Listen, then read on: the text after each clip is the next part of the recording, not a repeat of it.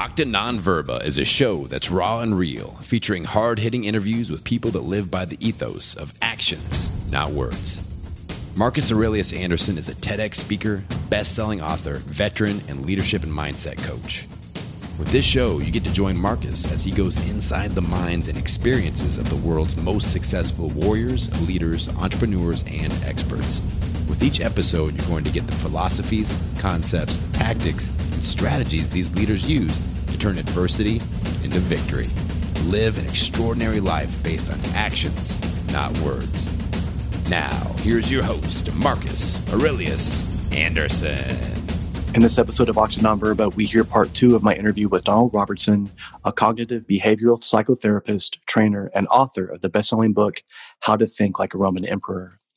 He has been researching Stoicism and applying it in his work for over 20 years. He is also one of the founding members of the nonprofit organization Modern Stoicism. In part one, we talked about Stoicism, the difference between Stoicism with a big and little s, and a little bit about Donald's journey that brought him here today. He also talks about why Stoicism is an effective part of psychotherapy. You can hear part one of episode 21 on Acta. In part two, Donald talks about Stoicism and some pragmatic ways that you can apply its principles in your life. He also talks about some of the challenges that have shaped his career and thinking along the way. You can find out more about Donald on his website and get your copies of his incredible book, How to Think Like a Roman Emperor, at donaldrobertson.name. Here's the second part of my conversation with Donald Robertson.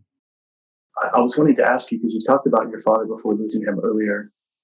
There are so many people that I know that are mentally resilient, emotionally strong, but most of those people that I know have gone through some sort of hardship that forced them to elevate to that level. Could you tell us about an adversity that you went through in your life that at the time seemed like it was the, the end or you wanted to just kind of give up and all of a sudden once you got through it on the other side, you could see the gift and the opportunity that it presented to you. Because at the time, it never feels like it when we're going through it. It's strange when you look back on life. I often reflect on on how different things were for me in the past. I feel like, you know, when I was a young guy before the internet and things like that, it, it feels like I lived in a, a, different universe or like a different era. Looking back on it now, man, it's it's a different world. But there was a time when I was a young guy, and I remember really just feeling that I had no future. And so I can understand when people are disillusioned today. You know, I worked with young offenders for a while. And it puzzles me when people can't sympathize with people that vandalize things or they get into crime or they, they lash out and stuff. I can understand why they would do it. You know, they think the world is against them and there's no point in anything. And, you know, they're angry and they feel disrespected. And, you know, they don't value society because their experience of society has been grinding them down and, you know, taking things away from them. So, of course, they're going to rebel against that. It's hard for them to think clearly and see something positive. The world seems like a dark and treacherous uh, place to them. So I can completely, I can empathize with that. I think later in life, there were times when I've had to start my life again from scratch a few times. And I think that's a combination of bad luck, bad planning, and maybe a little bit of me that kind of wanted the adventure of uh, scrapping everything and starting again. So I suppose when I I immigrated to Canada, uh, what was about seven years ago now, I think it was, and I had to, I ran into some difficulties doing that. To cut a long story short, I was quite successful as a psychotherapist in the UK, and I, for various reasons, to my surprise, through some bad luck, I it turned out that I wasn't able to get licensed to practice in Canada. So my career was shot. And I thought I would. You know, I'd invested quite a lot of money and doing taking various steps to make sure that I'd be able to practice in Canada. And long story short, that fell through. Right, I don't need to go into the details for your listeners, but sure. to my surprise, I, I discovered well, I'm not going to be able to practice like uh, in in Canada anymore. My career is going. Like I've spent most of my life building up this career. Um, I wrote books about it. I spoke at conferences. I trained other therapists. Now I can't practice anymore. I don't have a license. So I thought I need to find something else to do. Like, and that was what kind of pushed me. I already had written some books, but it pushed me more into working online and social media, running online courses, and you know, becoming more and more of a writer. And there was a little part of me, though, that relished the opportunity. The question I asked myself was whether I would want to, on my deathbed, look back over my life and think that I'd only done one thing. Would I want to only have one career? And uh, I felt that even if it was kind of risky to start again from scratch. There was also a part of me that saw it as an opportunity. Like, and I'd rather feel that I'd done several things, or at least tried to do several things over the course of my life, than just done one thing and, and become successful at it. People don't tell young people this, and maybe if you told them, it would kind of go in one ear and out the other. It just maybe it sounds kind of trite. I think often the best advice in life actually sounds kind of banal you know, like people's greatest strengths are their greatest weaknesses. That sounds kind of trivial, but you know, maybe it's true. But one of the main pieces of advice I would give to people is that when you are successful in life at your chosen career, often it, like once the novelty wears off, you kind of think, what next? And it get once you're successful, it gets it, not always, but often it gets easier. Like you know, because you've you've clouded your way to the top, you know, and now you're just kind of coasting and life gets kind of boring and you get kind of you potentially get kind of lazy and stuff. So you you start to miss the challenge yeah? No, and it, sometimes people young people find that hard to imagine because they're trying so hard to kind of claw their way. You know potentially it reaches a point where you think i kind of miss clawing my clawing, clawing my way out of the pit was the good part. Like now it's just done it you know what do i do now? Like just kind of like sitting here so you don't appreciate the things that are happening to you at the time, and some you don't appreciate life's challenges. You just want to get them over as quickly as possible. Like, but without those challenges, life is pretty dull. There used to be a TV series in the UK called Dead Ernest, and it was about this guy that died and gone to heaven. And I remember one of the things was he was kind of getting his orientation to life in heaven and they said, well, there's a guy that you can get who'll come round with a bag of soot and put the soot in your chimney to clog it up for you, just so that you can sweep it and get it clean again. Because life in heaven's really boring. Like nothing ever happens. like, no adversity in heaven, guys. I'm just letting you know. Oh, yeah. It reminds me of this anecdote. Epictetus, you know, the big Stoic mythological hero is Hercules. That might surprise some people you know, we maybe think of the Disney cartoon and stuff, but for the Stoics, Hercules was this kind of exemplar of wisdom and virtue. And for the Cynics as well, he was a big iconic hero.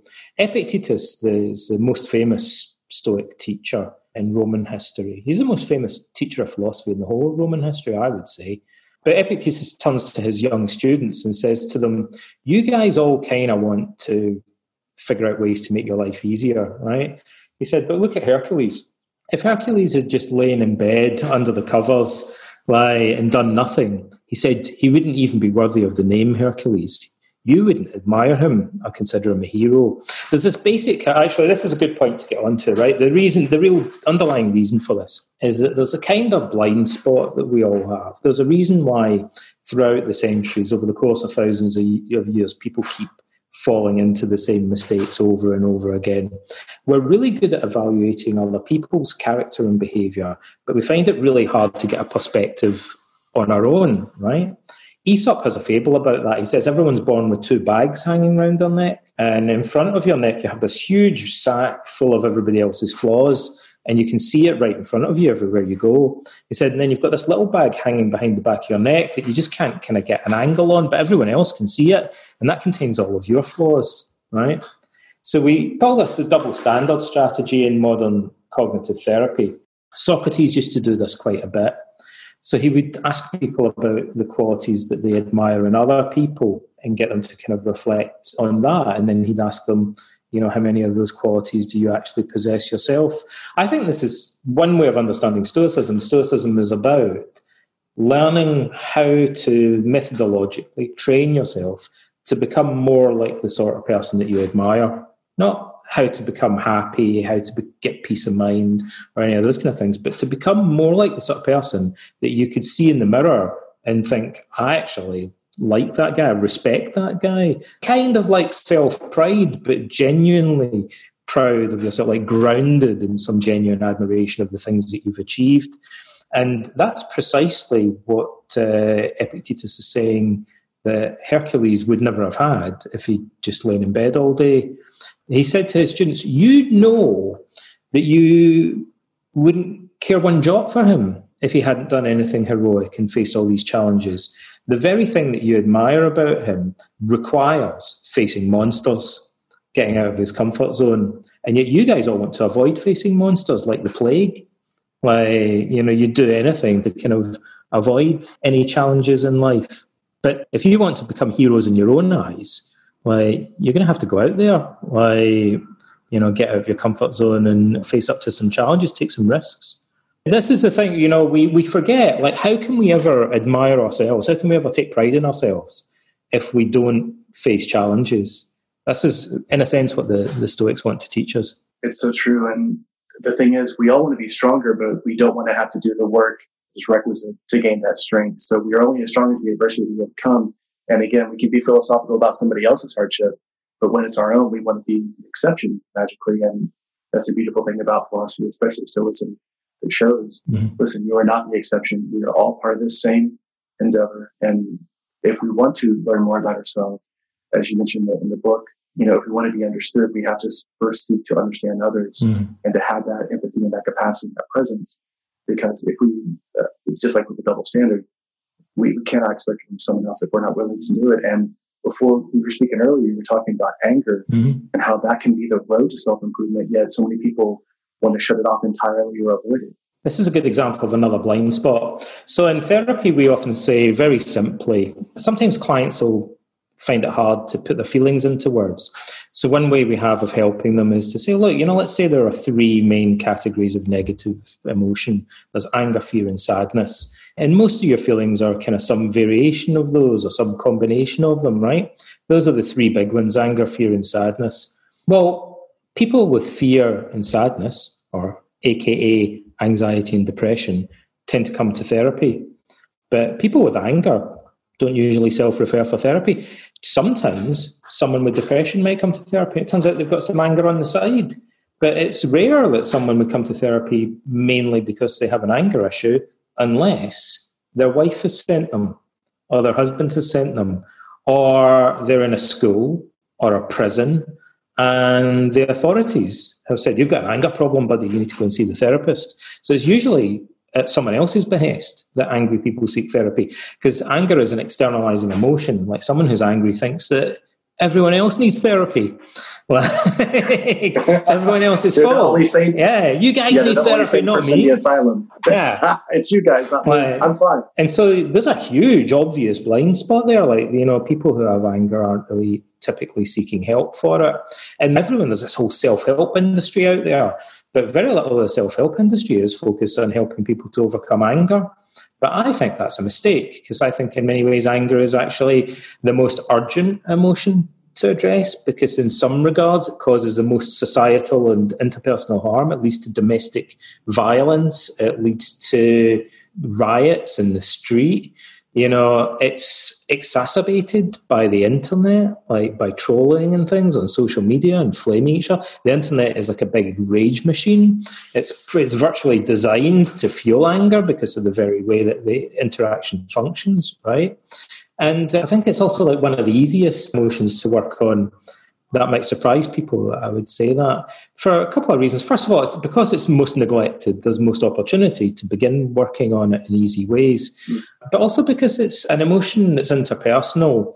Like when people have very depressive beliefs or very anxious beliefs, they tend not to share them or, or, bounce them off other people or get that much feedback on them. And that that's limiting. It makes it harder for them to get a, another perspective, to, to be objective about their depression or their anxiety because they keep it to themselves until they go and speak to a, therapist. But anger tends to come out more. And for that reason, you know, like you'll see how other people respond to your anger and what they have to say about it. And that is your greatest strength and your greatest weakness. It's a, a, problem because you might alienate other people. So it's also a benefit because you're going to see how they respond, and that might be a wake up call. And if you learn to overcome it, you're going to start seeing how other people respond differently. So, you know, one of the most powerful tools in any kind of training, and I, psychotherapy I, I view from a skills training perspective, it's about learning to change your behavior, your patterns of thinking. The, the most powerful tool is feedback right? So you can make all the changes you want, but if you never test anything out and you don't get any kind of feedback, you know, you, it's hard for you to fine tune things. You don't really know whether you're succeeding or not or moving in the right direction. It's a problem of how will I know when this is working? People say, well, with anger, it's relatively easy to know when it's working, right? Because if you interact with people that normally get on your go and it doesn't turn into a huge argy bargy, then you're making progress And your other people will say, uh, you know, listen, Marcus, I've noticed a difference in you these past few months. Like, so you'll get feedback. It's an interpersonal emotion. And so for these several reasons, I really think it's, you know, the opportunity that we're all missing. And if we just gently nudged more people to talk about anger, to think about it, and the many, many things that the, the Stoics have to say about it, you know, we could not only get some easy wins in terms of self improvement, but it would benefit society as a whole and also people's domestic relationships. I think also if people improve in one area of their life, one of the things we find is there's this phenomenon we sometimes call generalization of gain. So if somebody has multiple phobias, and they say that I've got a phobia of dogs and cats and spiders and elevators. But if they overcome one of those phobias successfully, they really nail it, they're probably going to improve, at least to some extent, in the other areas as well, for a bunch of reasons I won't go into, but the, it tends to be uh, to generalize. Well, if there is an area that people are overlooking and where they can easily get feedback, and where they haven't even begin haven't even started to work. So there's a lot of opportunity for progress.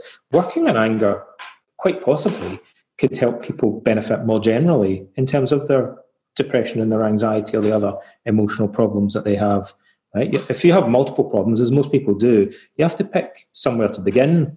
Like so you know if you pick somewhere that's potentially easy to work on and that you've neglected in the past you know this is your royal road maybe to, to self improvement for many people. So I think the Stoics knew that. They talk about anger. Seneca wrote a whole book on anger. Marcus Aurelius is uh, The Meditations, in some regards, is a book about anger. It's one of the main themes of the book. The opening sentence of the Meditations is that from my grandfather Verus, I learned from his nobility of character and his freedom from anger. That's the beginning of the, the Meditations, that he learned freedom from anger from his grandfather. And then throughout the meditations, he returns to the theme of anger many, many times. He tells us also that he struggled with anger. He mentions a couple of times that he was grateful that circumstances never led him to lose his temper and do something that he regretted as a young man because he was struggling to control his temper. So there's no surprise then that there are many references to strategies for coping with anger. So, you know, I think we should be taking that stuff out of the meditations, make it more accessible to people, kind of highlighting it more, especially young people who've got their lives ahead of them. Um, society's gone in the opposite direction. You know, at the moment, we the machinery of society seems to fuel anger and division. Like we need to do something to turn that around. Stoicism is the perfect thing to turn that around. It was one of the main projects undertaken by the ancient Stoics was to try and produce a, a remedy for anger. Absolutely. And there are so many people that we have seen that have been offspring or children that were raised in an environment that may have been abusive or there may have been alcoholism or drug abuse or some sort of other abuse. And it seems like some people follow down that path because that's what the impression was, that's what their their upbringing was. But other people they pivot and that is the indication that they don't want to do that. What is it that separates these two people and is that intent specifically? Is that something that they do with their own volition? How does that work? I think you need another role model, even if it comes from, and you know what? It could come even from fiction. Like you need an example, you need a light at the end of the tunnel, you need hope, right? So the problem is if you are in a shitty situation and it, it's the only way forward that you can see is for it to get worse, right? Then you experience hopelessness and that's a real kind of spiral into despair, right? But if you can look around you and you can see somebody else that's maybe managed to rise above it, and it could be a family member, it could be a friend, it could be a teacher, but it doesn't even have to be, you know, it could be someone you read a book about. Like, this is the power of books, right? They can introduce exemplars or role models from history or even from fiction. Hercules wasn't a real guy right? Some of the ancient Greeks believed he might be, but like, let's, let's assume Hercules wasn't a real guy, he's a mythological hero. Still, like he can be used for inspiration because it allows people to think, yeah, maybe this just illustrates a different way of facing adversity. Maybe you don't have to like tear your eyes out like in anguish, like Oedipus uh, in the in the Greek tragedies. Yeah, where people, the Stoics and uh, Socrates said, look, the Greek tragedies are full of examples of people handling uh, misfortune really badly. And the, the Stoics said, listen, if you think about it, like all of these characters are actually the authors of their own misfortune.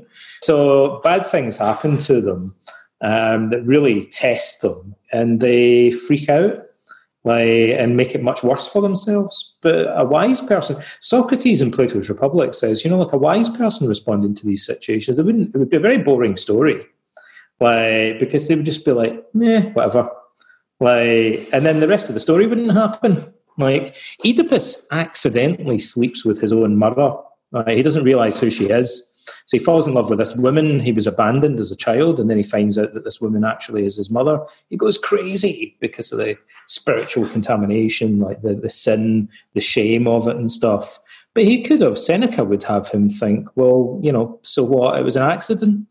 Like, I didn't do it on purpose. Like, you know, it's, it's kind of neither here nor there. So there would be no tragedy of Oedipus. Like, if he just viewed it differently if he viewed it as a, an indifferent you know? Like this is this weird thing has happened. You know what matters now you know is what i do next how i respond to it. Like i respond to it wisely?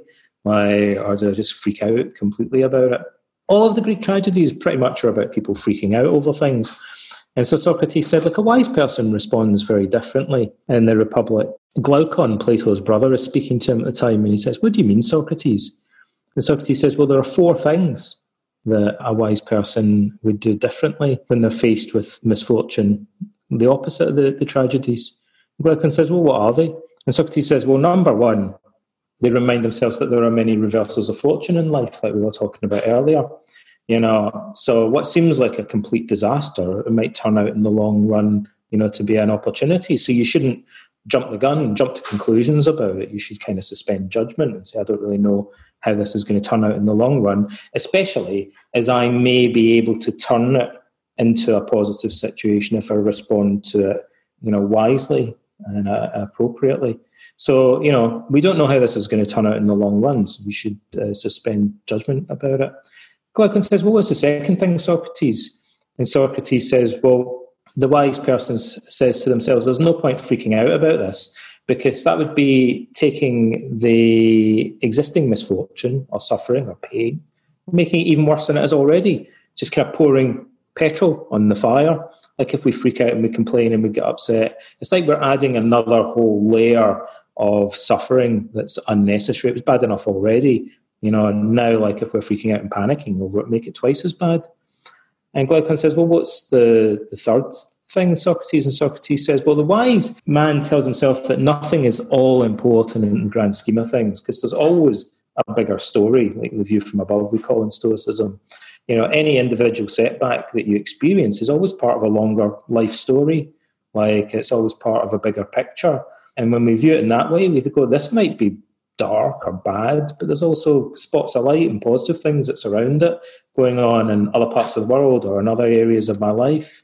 It's just one small moment in a much longer story. And so then we have a more complex, more balanced emotional reaction to it. No individual event is all important. And we have to look at the bigger picture for that. And so Glaucon says, well, what's the fourth thing? Socrates, you said there were four things. And Socrates said, well, the fourth thing is the most important thing, actually. He said, uh, when we freak out and grieve excessively, complain excessively over misfortune, we prevent ourselves, he says, from doing the very thing that's most required in the face of a crisis. And Glaucon says, well, what's that? And Socrates says, it's to think clearly and rationally and solve the problem. Because if you're freaking out and panicking and complaining, ruminating, then, you know, anger temporary madness, and so is grief. Like you can't think straight. Like, and he says that the more serious the misfortune is, the more you need to clear your mind because uh, you can't problem solve. Especially, you can't problem solve complex social problems if you're angry or upset or freaking out. Like, you need a clear head in order to to deal with a, a crisis. And so, those are the the four reasons Socrates said that a philosopher would never be the the star of a tragedy it makes sense. I love all these examples, and it's so true. Emotions assassinate the truth, and if we're able to keep our head within those capacities, it helps us the most. Yeah. Donald, I, I know that you have a, a, time frame here, so I want to be respectful of that.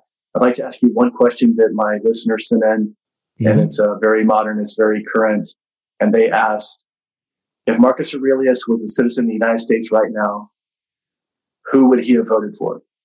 Who would he have voted for? Oh man, that's a good question. Actually, in the U.S. election, I wouldn't like to say because I'd like to leave it open that people might have different views about it. Um, I'll tell you one thing I'll say about that though, and I, am always a bit wary about commenting on US politics because I'm not American. but you can say whatever you want because you're not American. Nobody's going to be mad at you. So it's like a little bit outside of my truth. you would think, and yet it doesn't, it doesn't quite pan out like that. You'd think like, I'd get a free pass. I'll tell you what I would say. Maybe I can say this and, and remain reasonably bipartisan there are more Republicans who are interested in Stoicism than Democrats. There are Democrats in politics that are interested in Stoicism, but there's over the years I've seen more interest from people on the Republican side. And Pat McGeehan, for example, wrote a book called Stoicism in the State House. There's obviously General Mattis. There was in Congress a study group of Republicans that were reading Stoic texts at one point.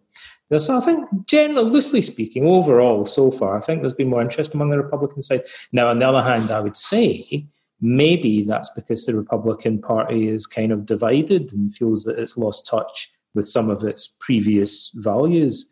And it strikes me that, that some Republicans don't like the shape that they see the party in at the moment.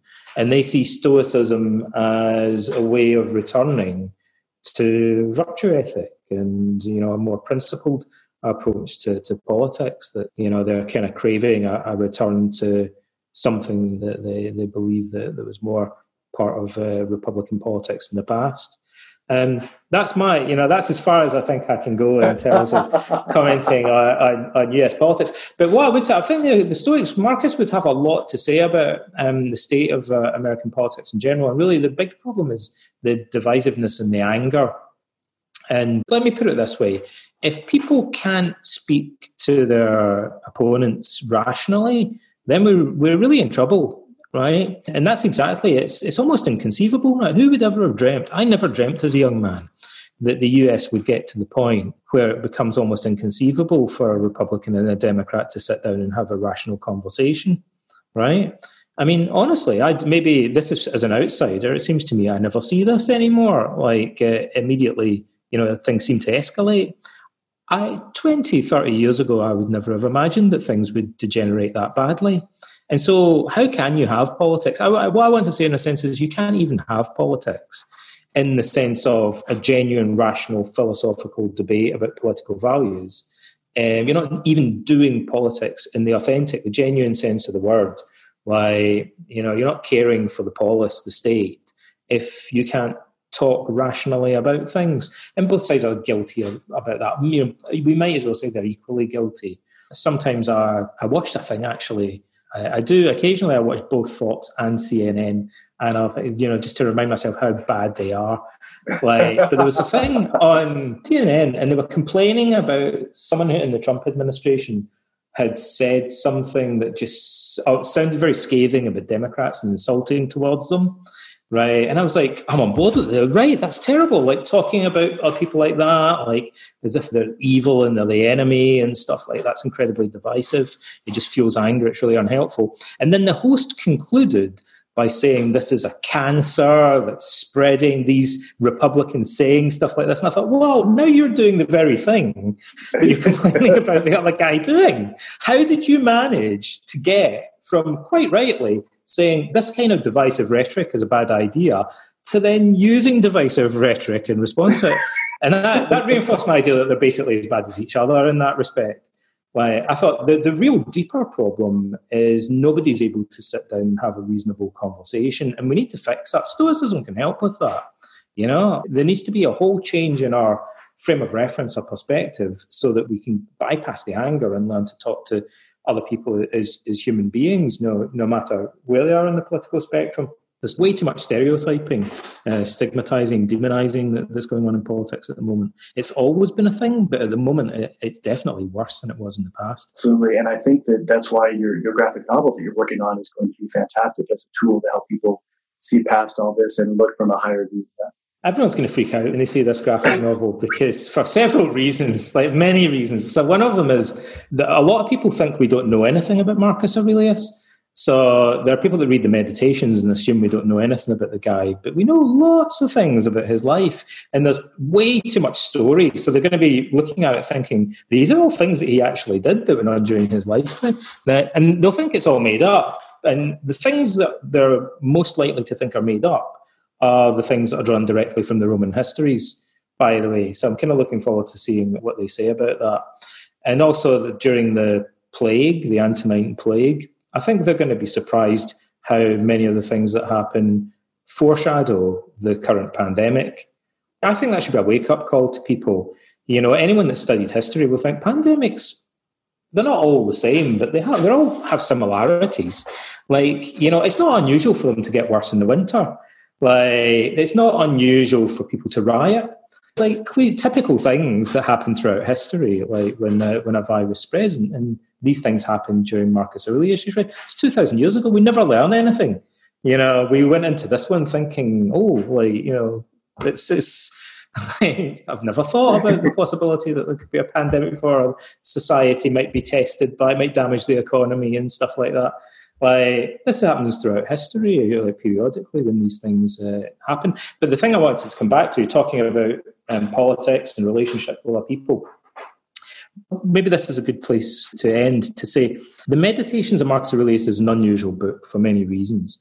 And one of them is that in the first chapter, he says a lot about historical individuals in his life, which is great if you're a biographer. And then throughout the rest of it, he says very little about concrete historical events in his life. So in Meditations 2.1, you get to the end of book one, the start of the next book's the most widely quoted passage says, Every morning when you wake up, tell yourself that you'll meet troublesome, treacherous, meddling, deceitful people, and so on and so forth. And people read that and they think, Who are these people? That sounds like my mother in law. Like, that sounds like that guy that works across from me in the office. Like, and we can all project ourselves into the things that he's saying because he leaves it artfully vague. Right? Now, if you reverse that, you take the things he's saying and you imagine that he's in Carnuntum in Austria and he's surrounded by, a, along the Danube frontier, 140,000 legionaries, auxiliaries, Roman navy, everything, this huge war machine.